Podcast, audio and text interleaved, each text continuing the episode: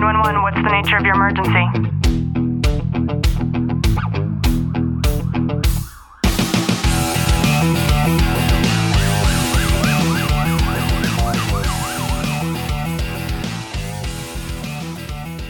Welcome back to the Tactical Living Podcast. I'm your host, Ashley Walton.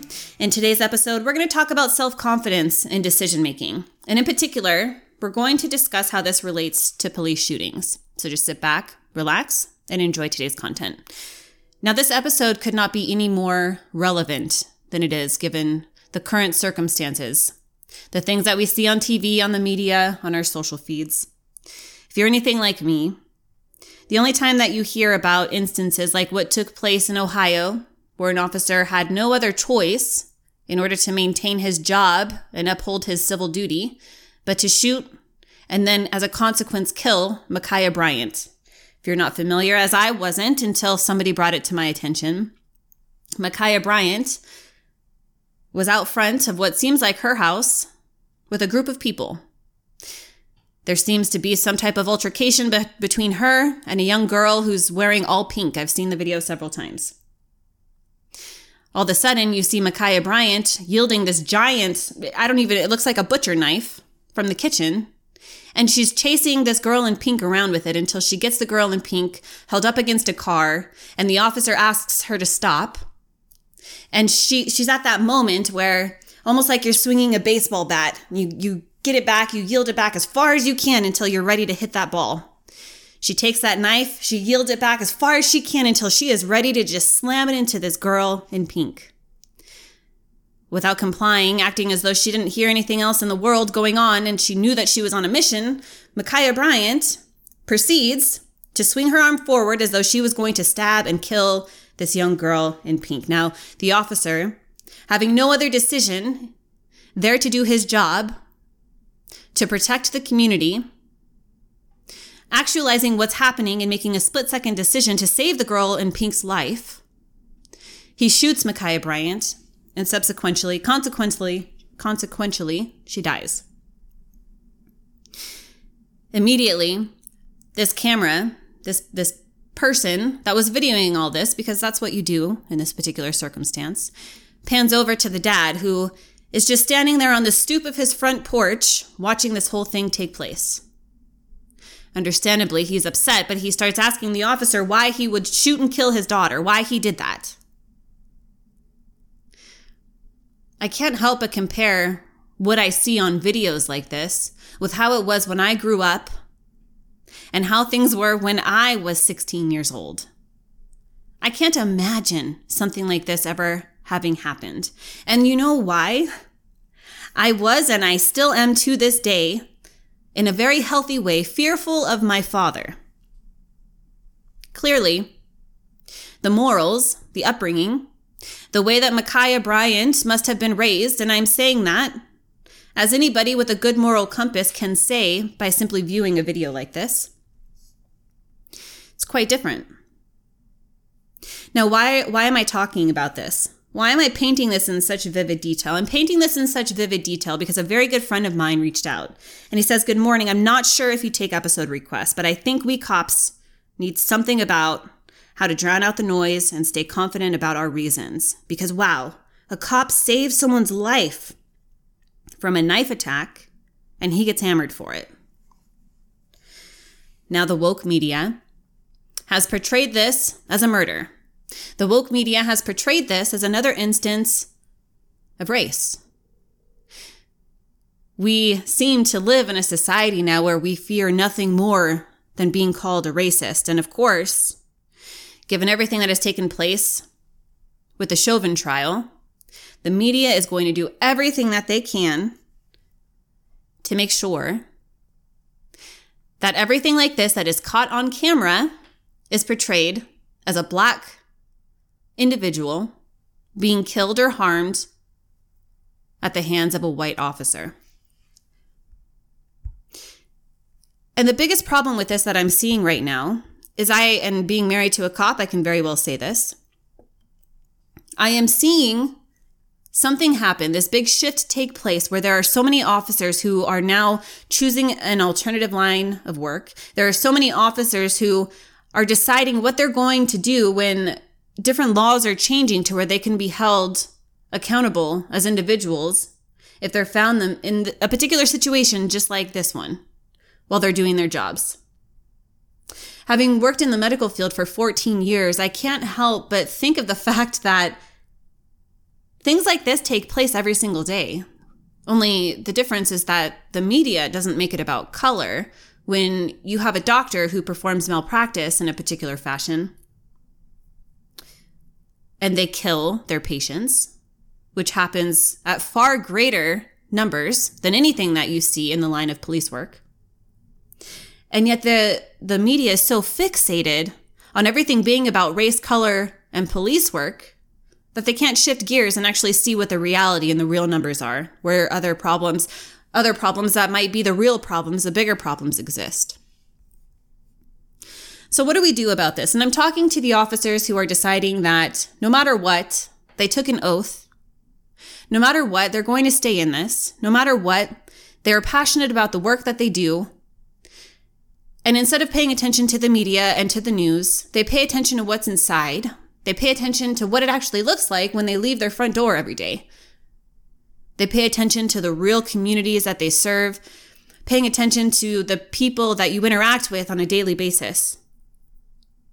You see, you as you listen to this, if you are one of those officers who goes out there and you're on the streets every day, you know that anything that the media is portraying is such a farce. It is so far from the truth and the, the legitimacy of what actually takes place out there on the streets when you're patrolling.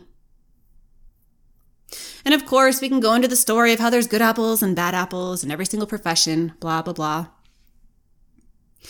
But the truth is, the bad apples that are in this profession are so minute in comparison to the vetting process that actually takes place to become an officer in the first place. And you know, as you listen to this, even if you're not a police officer, that there are, there's far greater chance that a shady officer is going to be found out by his own colleagues, his own partners, before it ever makes it to the news. So, what do we do? What do we do for those officers that are continuing to push forward, those officers that know that they are doing good because they're paying attention to what is true? The first and most important thing is to identify when you're having the self doubt. When you're second guessing your actions, maybe for you, seeing all of these these stories and seeing the videos of all of these different things that have taken place across the nation, you're starting to second guess whether some of the things that you've done in the past were things that you should have done. Maybe when you step out of your unit, you're starting to ask yourself if you should behave and act in a different way outside of the scope of the way that you were taught and trained. I would encourage you, while I believe that continued education is not only important, I'm also of the understanding that it's something that you have to do.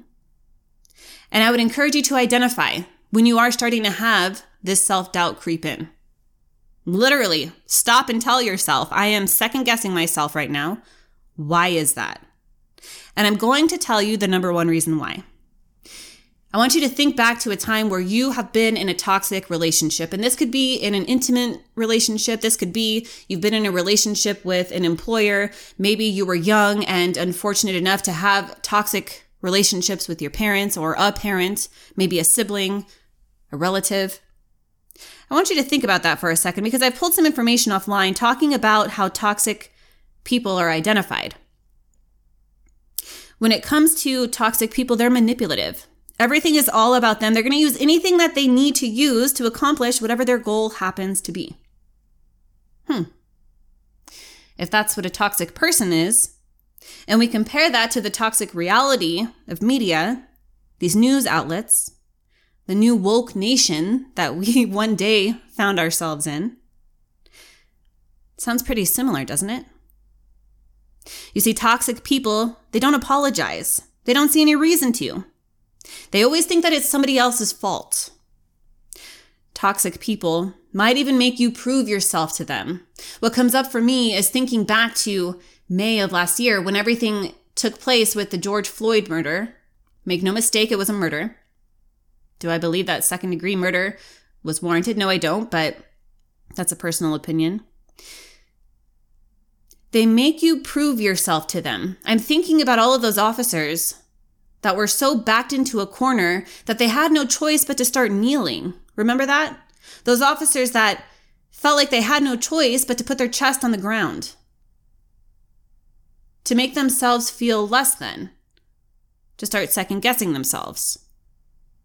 I would venture to say that this was all due to a lack of confidence. And why was it due to a lack of confidence? Well, it was because of the toxic relationship that you as an officer have now found, perhaps not within your department, and I hope not within your department, but certainly within the nation. Within the nation that is falsified based on the narrative that sells. You see, with toxic people, they're incredibly inconsistent when we relate a toxic relationship and we think about the woke, the woke culture. And we're comparing what it looks like versus what the true narrative is when you go out there and you're policing every single day. It seems like there's something else at play here, don't you think? You see, toxic people, they're inconsistent, and it's really hard to know who you're actually dealing with on any given day because they show up and they're a different person every time that you interact with them. And maybe as you're listening to this, somebody is coming to mind. Maybe as you're listening to this, the Channel 7 news that you watch is coming to mind. Maybe as you listen to this, a certain Facebook page that you follow is coming to mind. There's a lot of inconsistencies with toxic relationships. Another thing worth mentioning is that when it comes to a toxic relationship, toxic people disregard your boundaries. And it does not matter if you've requested that they stop behaving in a certain way. Maybe you're an officer and you've begged for people to start seeing the light instead of seeing these false narratives.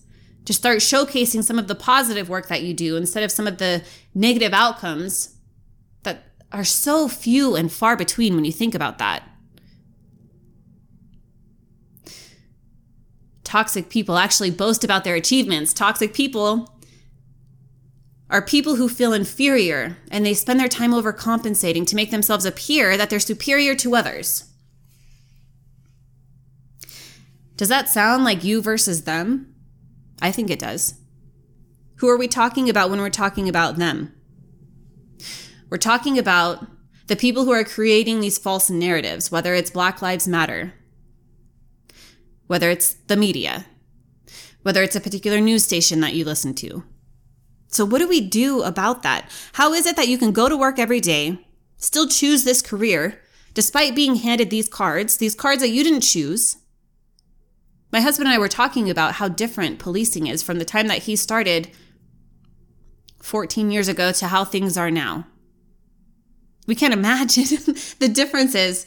And of course, this isn't something that we ever planned for. We didn't anticipate for things to look this way. You didn't either the shift that needs to happen, the process that needs to take place, it all starts with you. And this applies to those of us that aren't in police work. I think that no matter what your line of work is, no matter what career you've decided to devote your time and attention to, there will always be times when we start to second guess ourselves.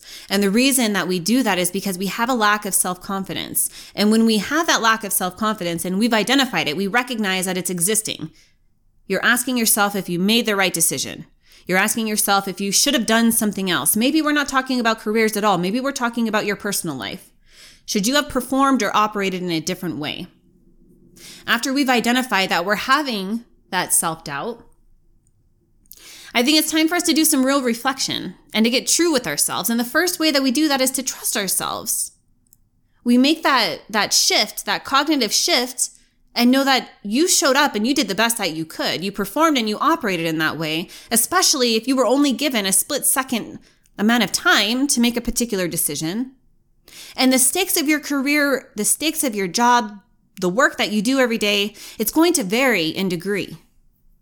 That factors in to the process of decision making.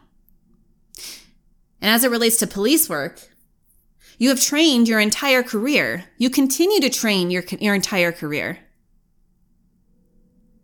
You have your briefing, you have your conversations with other partners. You have your experience and relationships out there in the communities that you serve.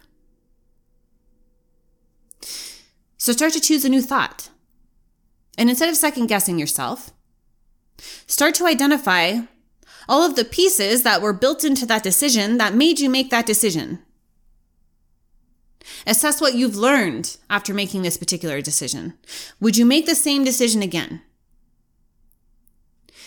It's not easy asking ourselves questions like this. I know that it's not easy because it's time consuming, and a lot of us make excuses as to why we should or shouldn't go through the process.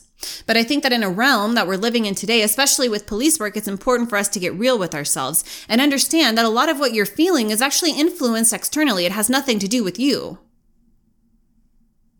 With police work, you're living in this society now where you go to work and you're trying to do your job, and every day that you're trying to do your job, you see one thing, and the narrative that you see on news, on the news, on the media is something completely different. And sure, there's going to be naysayers. Why are there naysayers? Why do you hear people with the rhetoric in your day-to-day living? Well, those people are probably at home glued to their television screens nonstop. Those are the type of people that are probably sitting around the kitchen table with their family, glued to their phones, instead of actualizing what's going on in real life at the kitchen table. I want to encourage you, especially if you are somebody who is continuing to dedicate your life and your career to protect the community that you serve. I know that things seem bleak right now. Things seem more uncertain in police work right now than they ever have before. I would ask that you do one thing and limit the media Limit the social media. Limit the time that you spend glued to the television because whether or not you realize it, the woke narrative is being interjected in almost everything that you consume unless it's something that you have control over. I'm going to say that again.